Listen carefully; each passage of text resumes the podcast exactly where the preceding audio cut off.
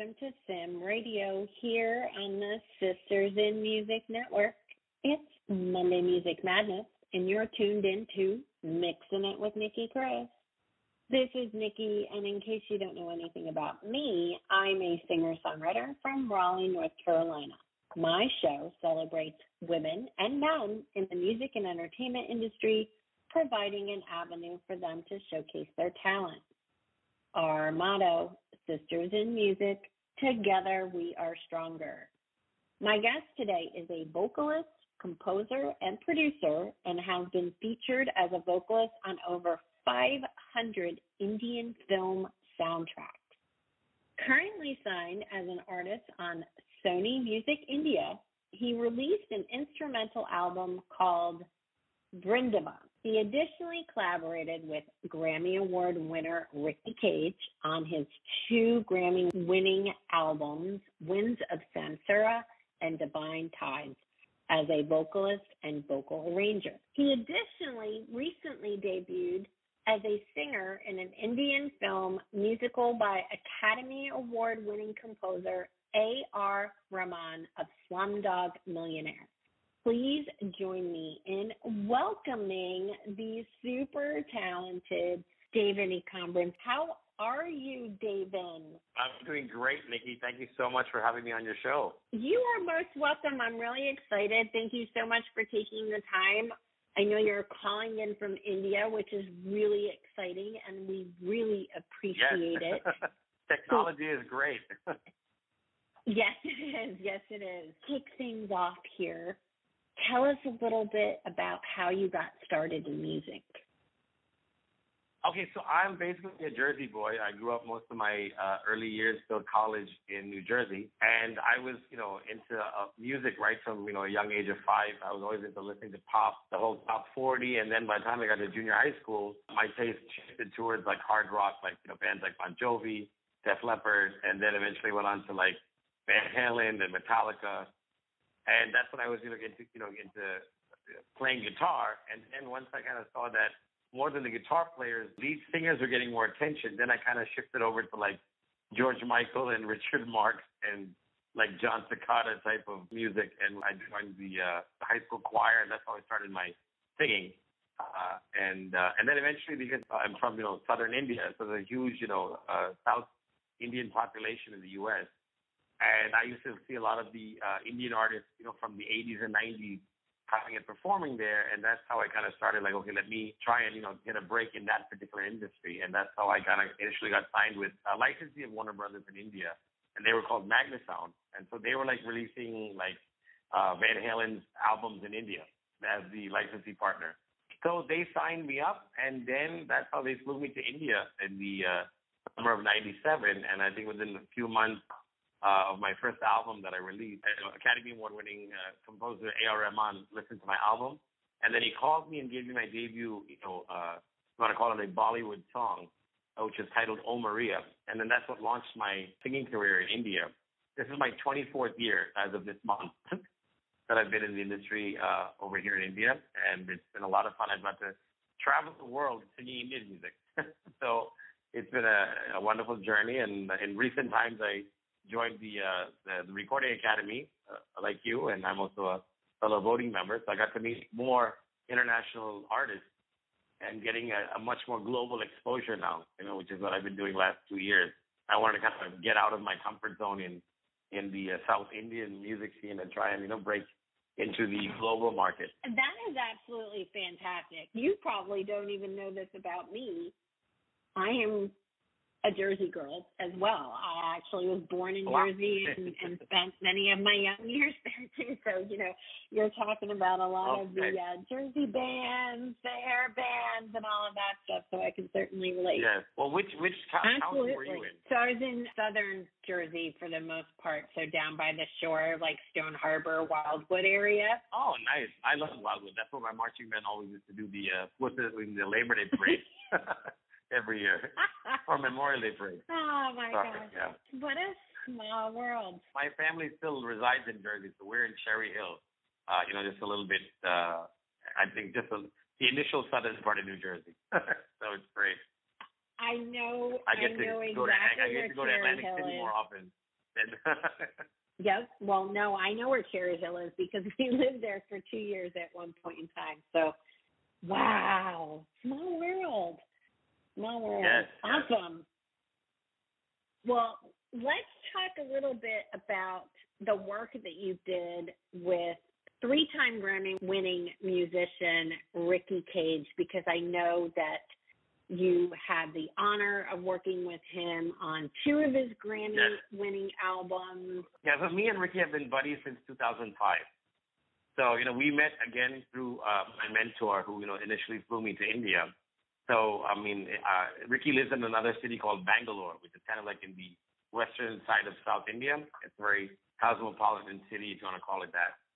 And he was doing a lot of ad commercial work and you know uh, audiovisual work and he was also doing the whole lounge music, is what I remember he told me. Like he had a couple of lounge albums that he initially released, and then slowly he was, you know, developing more and more albums. He did an album uh, called Shanti Orchestra, which actually was one of his big was one of his earlier big albums uh, that he initially, you know, uh, collaborated on a few tracks with next collaborator Wouter Kellerman from South Africa. And that's why I, you know, came to know that Ricky is kind of, you know, pushing his music on a global stage, you know, when he when he released Shanti Orchestra in 2012. And by then I already like, you know, was doing a lot of other work for him. And then in 2013 is when 13, 14 is when I initially sang uh, my portions uh, of one of the tracks on Winds of Samsara. And that's when he said, you know, I'm doing this big album with with Wouter, you know, together and we're, you know, we're you know, getting musicians from all over the world uh, when friend was from New York, South Africa. You know, they had this whole concept of you know bringing you know uh, Mandela meets Gandhi and talking about you know peace, uh, of you know how both countries have you know uh, advocated peace uh, through their leaders of that time. And it won the Grammys. You know, I remember I still remember December 2014.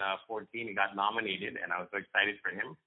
And then I think uh, end of Jan, early Feb 2015, it won the Best New Age category. So I was extremely thrilled for him and it was a, a major feat that he did. You know, at being at young age of I think 31 or 32 when he uh, he won that along with Wouter, and of course it made the entire country really proud. You know, the youngest Grammy winner at that time. Yes, and that's one of my favorite albums. That is actually right around the time that I met Ricky and Walter as well. So we are, have mutual friends in in that particular musician world. I know the two of them quite well as well, and it is actually one of my favorite albums in that particular category and still is today. So fantastic.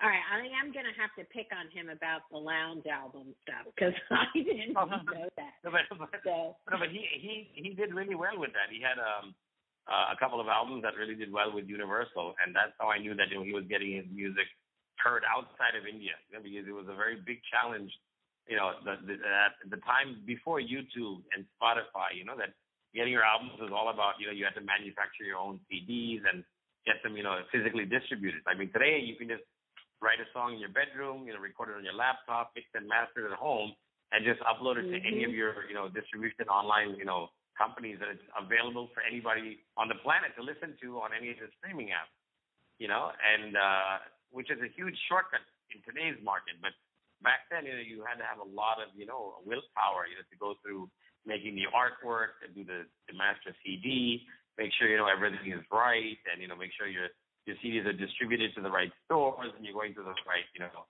uh, distribution companies. It's, it's a lot of work to do that, which you know I really always uh, commended him and was uh, really uh, amazed how he was so disciplined in doing that. You know, he was very relentless about you know keeping. He was very he was striving, and he still is striving. You know, I, I don't think I've ever seen a day since then that Ricky's on vacation. He's working and working and working. No. You're exactly correct. Even today, I do know that about him. All right. Well, let's switch gears and let's talk about your music because you just released a new album. I believe Yes. I'm going to try and pronounce this correctly again. So it's I'll, called I'll, I'll, I'll Brindavan. start it for you. It's called Brindavan. Brindavan. Okay, so great. So Yeah. I was close, So that actually was not. It's, it, actually was a very mythological place where there was a, a a a mythological god called Krishna, and he was always known for playing the bamboo flute, or like the bansuri as they call that. So Brindavan is the place or the garden where he was always like roaming around. So that's why I called it Brindavan because there's a lot of you know flute, uh, Indianized flute combined with smooth jazz sax, which I had collaborated with uh, my friend Nell Bucktower, who lives in uh, Mauritius. He's a trained jazz um, saxophone player, and then my other friend Vijay Gopal and another friend named Kamalakar. So both of these uh, gentlemen played a lot of the flute on the album. So that was just like my kind of like you know getting my old smooth jazz influences, combining it with know contemporary Indian music, if you want to call it that. I do want to call it that, but I had not heard a lot of your music before we started talking about bringing you on the show. And when you shared right. with me this next, I'm going to play a walk through Brindavan, and we're going to put that on in just a minute. I actually was right. very, very surprised because I was not expecting the contemporary instrumental jazz flavor at all. I really wasn't, right. especially because of you know, especially because of the vocal work that you do, right? So I was I was very right. much expecting more world music, Indian music with a lot a lot of the the Indian elements and things like that. And then I started listening to this, and I'm like, ah, oh my God, this is this is awesome. So I'm I'm really excited because the two songs that you sent me are fantastic and I love them and I've actually gone out and listened to the entire album after listening to those two and it's a wonderful wonderful album and Thank you so I much. hope you're doing well with it. You're welcome so much. I hope you're doing well with it. If not, it's going to pick up because it, it really is a really great album. And with that, guys, let's put this on right now. This uh, composition is called A Walk Through Brindavan and here it is by Devan Ekambaram.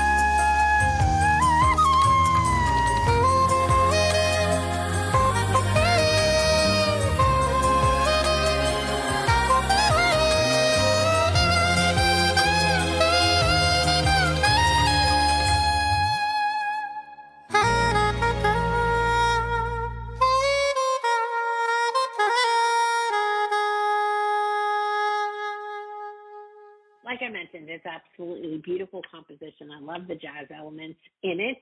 You've got 3 million plus Spotify monthly listeners. That is phenomenal, right? And it sounds like it's just blossomed over the past couple of years. I guess you had, you know, around yes, 2000. Actually, I wasn't I wasn't um, on Spotify until 2020. So I think I just when I kind of became or I was interested in becoming a voting member is when I kind of like verified my profile. I found my profile, you know, streamlined it and got everything, you know, set so it's you know verified and all of my releases, like what I've sung for other people as well as my own work. And then I think when I first, when I first signed on and claimed my profile, I was at about I think 275,000 monthly listeners. And then once. I claimed it, I think within like four months it went to like 500,000. And I was like, great, that that's nice that it's growing. And then I think within another couple of months, I mean, it hit the first million. and I was like, wow, okay, that's nice. People are you know kind of uh, tuning in on on me, and you know, I, I ended up getting more followers as well on that. And for some bizarre reason, it's just going up like I think five or ten grand every day. so I'm, I'm really grateful to all the listeners that are tuning into my music and searching for my music, you know, on Spotify. And uh, it's great. I mean, it just show, I'm just happy that audiences are listening to the work, you know, and at least coming to uh, search for my work and come to my page and you know and follow it. So I'm I'm really happy with that. Yeah, you should be because being a fellow artist, I mean, I have nowhere near that many amount of followers, right? I mean, it's it just goes to the testament of the work that you've done, right, with with singing and a lot of films and having a lot of music and working with you know, people like Ricky, right? I mean, it just goes to the testament of the hard work that you've put in, and I think it's absolutely awesome.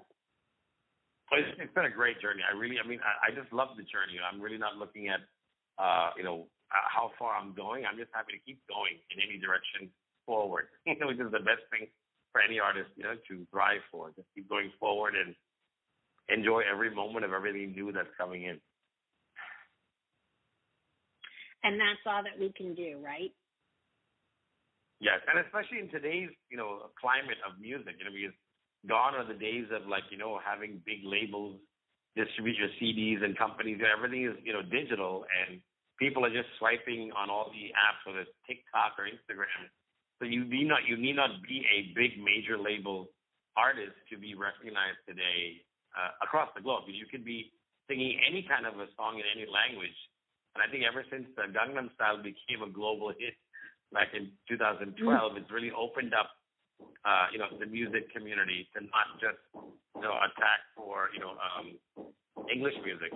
One of the questions that I ask all of my composers, singer songwriters is do you have any type of composing or songwriting tip or trick that you would like to share? So I'm going to ask you that question now also. Uh, well, actually, I think it can come for inspiration comes for anything. I feel you know if you because uh, if you you know uh, when I did the walk to Vrindavan, uh, the song itself, you know, initially it was just a song that I kind of you know produced, and that just kind of came you know because it's not in a four four tempo, it's in a five four uh, time signature, and then I actually was listening to something. Uh, there was like a nice sax player that I found on Instagram, and I'm like, I just love that saxophone. I would love to make a a song with this kind of a saxophone. And this is like uh, June of 2021. And then I recalled I had another, you know, musician friend in Mauritius who was Nell Bucktower. I called him and I said, "Do you have a recording set up at home? I have a melody in my head.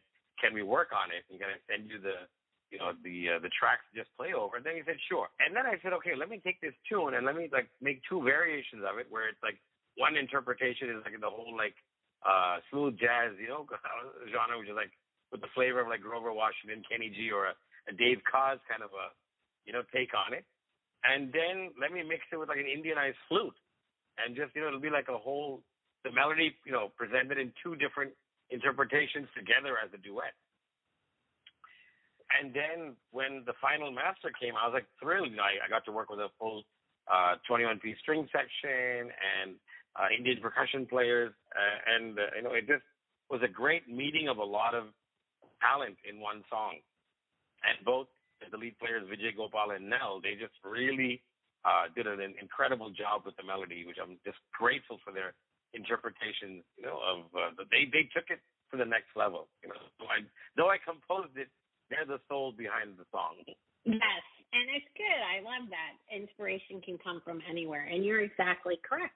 Lots of people do various fun things to get inspiration with their compositions and their music and I love the fact that you did different versions or tried different elements and things like that because because that actually helps as well too. So that's a great tip. Awesome. Okay, this is a great place to take a short break here from a word from one of our partners in podcasting. This is my BFF. This is Chatting with Nat. We'll be right back on Mixing It with Nicki Kris here on the Sim Radio Network. Chatting with Nat is a podcast for independent women seeking to speak their truth and to break down barriers. We host honest conversations that help to guide and empower women. Speak your truth and set yourself free. Let your voice be heard. And we're back on Mixing It with Nicki Kris on the Sim Radio Network. And my guest, David E. Combrin. We talked a little bit about earlier about the fact that you grew up in New Jersey, right? You know, so yes, yes. it's not a very common journey to go from New Jersey to Indian cinema, global performances, yeah, and yeah. things like that. And you obviously alluded to some of that already, but let's talk about this journey because it is unique and now you're living in India. You're doing yeah. all these fun things. Uh, my first uh, New Jersey township where I went to like kindergarten and my early grade school was uh, Ocean Township, which is like right next to Asbury Park. Bruce Springsteen. Exactly. You know, so uh so by the time I was like, you know, in because initially we were in Ohio, and uh I was just there hardly for like two years. You know, when I was like uh, a toddler, when my parents initially moved to the U.S. And then, but right from the age of four, I just fell in love with music. I, I still remember when the first song that gave me a lot of emotional impact uh was this song called "It's Gonna Be a Cool Night." Just let me hold you by the firelight. I think his name is Paul Davis, if I'm not mistaken. That was the first You're song correct. that really like that really haunted me at the age of four. And I heard that at a hospital because I actually, uh, you know, broke my my uh, ring finger in one of the spring doors. It kind of crushed, so I was stuck in the hospital overnight. And then this song was on the radio, and I was like, "Wow, it's a great song." And then other songs like from Air Supply and Queen and Blondie, I mean, and Michael Jackson's, you know, uh, "Don't Stop to Get Up and Rock with You." And then you had like Hall and Oates came in at that time, and then Air Supply was there. So all these great pop artists were g- giving great music, and then I just got addicted to it. So by the time I got to New Jersey, you had like uh, Phil Collins came out, you know, "You Can't Hurry Love," you know, that was out, and you had like Loverboy, and uh, I mean, you name it, and then it just kept going on and on, and then uh, and then came uh, Thriller. Like Thriller came out in '83 when with Beat It, and then that's it. It's just like by then I was like so immersed in music, like all I did every day after school was just have the radio on, and uh, whenever I could, I would just tape the songs off the uh, off the radio onto my cassette because I, I think at that time my parents weren't too keen on spending ten, twelve dollars on original uh, audio cassettes every month, you know. and then, I, and back then, I used to remember they kept on having these uh, these offers on uh, on TV, you know, where you could buy like a like three uh, three records with like uh, 40, you know, songs compiled together. I don't know if you remember that. You like pay like a penny first, and then you pay like you know installments Yes. like twenty dollars a month for like a year for those three albums. Yeah, exactly. I, I remember when I first saw the first CD was uh, Off the Wall. Off the Wall was the first CD I saw they were selling at you know uh, a Tower Records or a I forgot the name of the record stores back then. Uh, you know, a Record Town or something, and I was like, wow, because I would always go and check out these albums just to see the credits and see pictures because I was never going to be, you know, buying them at the time. I just was always an ardent fan of, you know, different artists at the time. And then by the time I got to junior high school and I, by then I shifted to Freehold Township from Ocean Township, which you know is like near Great Adventure, Six Flags. And by the time I, you know, reached there, Bon Jovi entered. the whole glam rock, Bon Jovi, David Lee Roth just came in with Just Like Paradise. Uh, you know, had all those like you know the glam rock boys. Poison just came out with Talk Dirty to Me. You know, so all these things are going on, and I'm like, you know, I bought my first guitar then when I was like 13, and I started playing all these tracks. Then by the time I was in eighth grade and I grew, I had like a little mullet, about like a five inch mullet of hair in the back.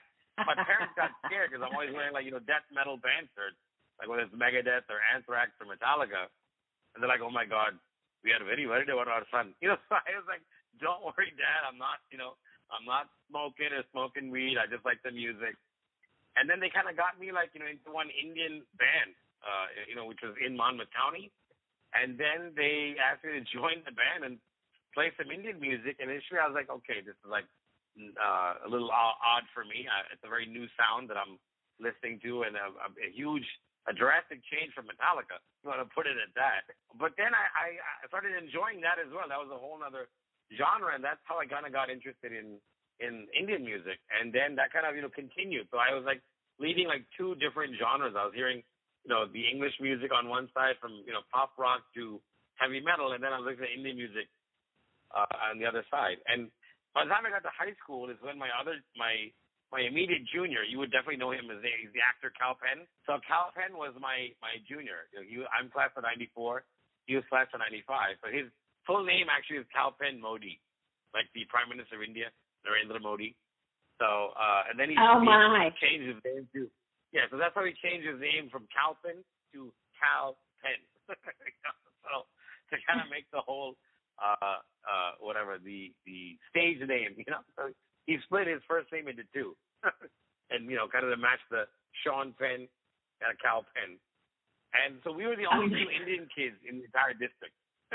Indian guys, to say the to say the least, at that particular time. And then I went to college in uh, uh University of Illinois in Urbana Champaign, and that was like when I got my first taste of like global, like multicultural experience. I mean, there was like everybody who was in that campus of seventy thousand students, and it just really exposed me to so much of culture and more Indian people because I never saw Indian kids growing up till the age of 18. If I had to meet another Indian kid, it'd be like 30 mile drive, you know, to, see another Indian kid that my dad's, you know, colleague would, uh, from office would have. And then it, that's when I realized, okay, I don't want to be an engineer. I don't want to, you know, do what every Indian parent is making their kids do, of either becoming a doctor, a lawyer, a pharmacist, or an engineer. And I was spending, you know, more time in the music hall and skipping like my physics classes, my calculus classes, and that's when I decided I got to do something, and you know, and I can't do this. I, I don't want to waste my dad's money on this degree. I would rather you know pursue my music career and uh, make make that happen. And that's what happened. So the summer of '95 was my the summer of my freshman year in uh, in college, and then I took the summer off and came to India, and I visited another friend, and that's when I looked up the yellow pages for this record label called Magnasound, which I discovered was the uh, a licensee of Warner Brothers for India. And that's how I got in. You know, I showed them a demo tape that I made in high school, and you know they liked it. and They gave me a ten thousand dollar contract to make an album, which I was like, wow. In 1995, ten thousand dollars is good money for making an album. Oh my god! So, and yeah, so I was like, I was just about like 20. Yeah, I was like 20. You know, when I you know decided to completely quit college completely, and by the, and by the time I finished the album and came to India, I was about 21, and that was like a huge, like you know, it was like 21 years in the U.S. and then suddenly I land up in India, and it's a completely like you know new jungle of of a city. You know, because it's like it's a very, it's almost like another Manhattan. You know, where it's like a wolf pit. You know, you got to be on your toes, and you know, it's it's a mad rush of people, you know, looking to get a break. It's almost like you know how people are auditioning on Broadway. You got you know you got to be on your toes and keep facing rejection and humiliation and everything. Fortunately, I had a good mentor who you know who guided me really well, and I got a, a great opportunity with you know A.R. Rahman right away within like four months of of moving to India, and then by 2000 I had a great American tour with him where like I performed at Nassau Coliseum, and then I did like the Shrine Auditorium uh in LA, and then we did like the Sky Dome in Toronto. So it was like my first time I'm performing in front like 20,000 people in one go. and then that's that's been a great, you know, an uh, an ongoing journey since. And then by 2005 is when I met up with Ricky, and uh, you know we became the, you know really good friends, and we were collaborating nonstop the entire this entire time. You know, we're always in touch. I even sang a song for him recently, which I'm looking forward to the release of uh, in the coming weeks. Oh, oh, I'm looking forward to that. Yes, yes. Excellent. Well, it seems like it's been and sounds like it's been quite a journey, and I'm sure there's going to be more to come. And I just love the fact that you're a Jersey boy now with a little Indian flair. I think it's fabulous. Awesome. Love it. Absolutely love it. And you can certainly hear that influence of New Jersey in your music. I can definitely hear that. And I'm looking forward to more. So let's keep things moving along and switch gears just a little bit before we get to the second song that you brought with you. Can you tell us about the collaboration that you had with two time award winning composer A.R. Rahman? Because that's like a major, major, major deal. Tell us a little bit about that. Yes, so he, I mean, he's an amazing composer. So I was a big fan of him from the time he became a composer in '93. You know, like, and he was a, a huge inspiration for me to even want to go into music full time. He he kind of brought the whole digital keyboard uh sound to Indian music. You know, uh, the the whole you know of bringing the, the analog sound, and he just revolutionized you know all of the the generic styles of music that was that Indian music was prior to 1993. And and since then, he has just been you know giving 30 years of hits. You know, he's still like the number one composer in India. You know, he's done a lot of uh, international films like Pele, uh, you know, uh, Slumdog Millionaire, uh, you name it. He, he a lot, and he was he worked with Andrew Lloyd Webber uh, on Bombay Dreams, you know, on the West End, and he's still doing a lot of other uh, films as well now. From what I know, you would have heard a lot of his songs uh, on a lot of different films. You know, they would have put um, excerpts of his music in the background scores, and some of his singles have been remixed as well into different Hollywood movies. And you definitely remember his other uh, film, which was his second nomination for the Oscars, 127 Hours, mm-hmm. uh, again for Danny Boyle. He is amazing. He is amazing. Yeah, and he's still, you know, uh, looking to do new things, you know, in the in the field of music, which is so inspiring. You know, he's not, you know, sitting on his laurels. He's won everything, you know, two-time Grammy, two-time Oscar, BAFTA, Golden Globe. I mean, like, there's nothing he hasn't won on the planet. yeah, you know, and recently he did a, an amazing concert in Malaysia for 72,000 people, which is like uh 3,000 more people than Michael Jackson had, which is great. Oh wow, that's fantastic! Yeah. And hopefully you get to do more work with him. Yes, I'm looking forward. It's been a while, but again, uh, I want to do things on my own these days. You know, I'm right now because I I came to India initially just to be a composer myself, but then I people uh, you know got interested in my singing, and then I realized that that was getting me ahead, you know, more than my music. So I said, let me just you know take that because that was taking me to multiple countries uh, for concerts and whatnot. You know, and I mean it's it, it the the way I've been having my my touring career prior to COVID was incredible. I think you know when I said tell that to people, they were like, "How do you do that?" And I said, "Even I don't know because I would I would have had a show in Toronto on like a on a Wednesday, and then like Thursday I get a call to do another gig in in Germany, in Frankfurt, and in Amsterdam. So I would fly to Philly. I mean, fly from Philly to, to Frankfurt for the Saturday concert, Sunday do uh, Amsterdam, and then Monday morning uh, fly back to Philly, and then land in Philly, and then take the flight back to Abu Dhabi from JFK and then reach India, take another plane, and get back to Norway for another show. so I was like, this is incredible, and this and this is all from doing Indian music, which is you know the thing that was always you know very um surprising. I was like, I was amazed to see the global audience for Indian music. Well, it's because it's different, right? It's interesting. I mean, and that's one of the things that really inspires me when listening to music is is I like to listen to things that are different. I don't like to listen to things that are constantly always the same, which is why I actually tend to gravitate towards um, you know, alternative and rock music because it, it is a little bit different, right? It's not right, right. It can be very unstructured. Where I mean, I like pop too, and I do pop, but when I'm listening to things, I actually like listening to music that you know I'm not hearing the same thing. They, you know, every single right, song right. sounds exactly the same because it gets boring, right? And that's where right. I think you know Indian music has a leg up because it combines so many different elements, right? And then like just right, the, right. the tone of the tone of you know the vocalists are just also so different. You just be, get pulled in and you become mesmerized. So I can certainly right, see right. that there's a market for that. The music today is becoming global. You know, so language is no longer a barrier mm-hmm. or a you know or a limitation. Uh, you know, for people to like the song. Yes. You know, like uh, people just love to hear music regardless of the the lyric and not knowing what it means, as long as it sounds great. You know, and and the, all the apps today, like you have Instagram and TikTok, where you're able to put different songs in your video clips, which expose and market right. the song more than just waiting to hear it on the radio or on you know. It, it, there's more chances of getting exposed to music today. You know, because before you'd have to like randomly wait for a station to play a song, and you, you should be listening to that song at that particular time, given time. You know, that's how you'd get exposed to stuff. But today, it's like everything's on your phone, and you're watching every day.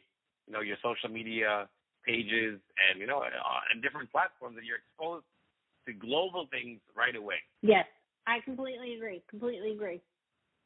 Okay, let's talk about I Need You Now. What is this composition about? Okay, so I Need You Now, it was a very mel. Initially, I had written it for a vocal track, you know, and uh, I said I wanted to convert this into a instrumental track on alto sax, and gave a very like um, a somber kind of a, a, a tone to the song, kind of a very like a, a missing of the person who is, you know, no longer in your life, but you long for that person. So I, that's kind of like the the the, the basic uh, tone in which I composed the song, and I got I was so thrilled to collaborate with Grammy-winning pianist Taylor Eigsti, who played the piano, and uh, again Nell Bucktower has played the alto sax, and a few of my other friends, you know, played bass and drums, and then I had a another uh, 21 piece um, string section in there as well. And I was really thrilled to see how much of airplay that got globally. You know, I, it's been on UK radio, Australian radio, a couple of uh, US radio stations, and um, it's done well in the last couple of months, and it's won a few awards like the Global Music Awards and One Earth Awards, and uh, it's again nominated for the uh, One World Music Radio Awards as well in the contemporary instrumental. Oh, how wonderful! Congratulations. Thank you so much. Mm-hmm. You're welcome so much. All right, well, let's put on this award winning composition. This is I Need You Now by Devan Ekambaram.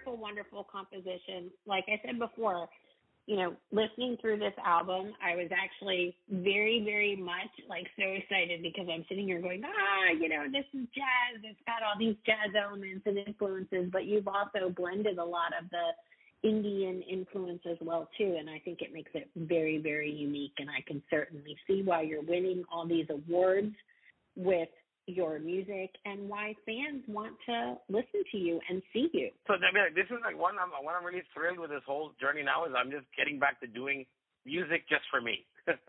I'm not doing anything mm. for any you know um big film or something commercially you know viable. It's just whatever I feel, and I'm putting it down on you know on on on the studio, and then I'm it's manifesting into something else with the collaboration with other artists, the inclusion from the radio stations and and the, the promoters who are, you know, supporting it. And that's, I'm really grateful to all of them and the listeners who are, you know, are listening. Awesome. And that's all we can do, right? Thank our listeners. All right.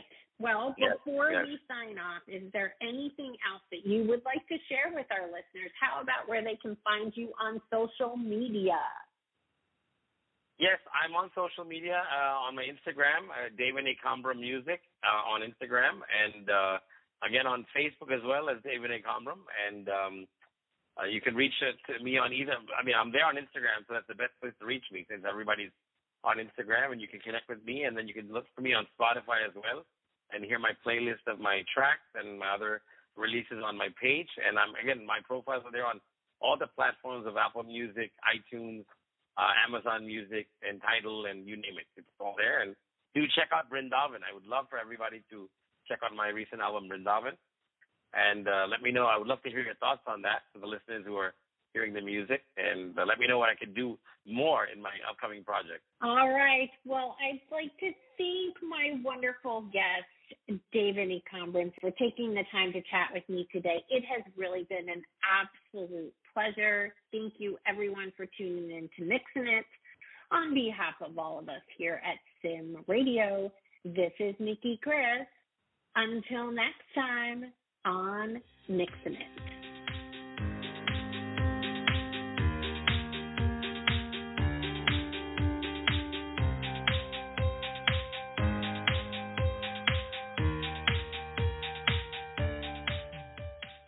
With LuckyLand Slots, you can get lucky just about anywhere. Dearly beloved, we are gathered here today to. Has anyone seen the bride and groom? Sorry, sorry, we're here. We were getting lucky in the limo and we lost track of time. No, Lucky Land Casino, with cash prizes that add up quicker than a guest registry. In that case, I pronounce you lucky. Play for free at LuckyLandSlots.com. Daily bonuses are waiting. No purchase necessary. Void where prohibited by law. 18 plus. Terms and conditions apply. See website for details.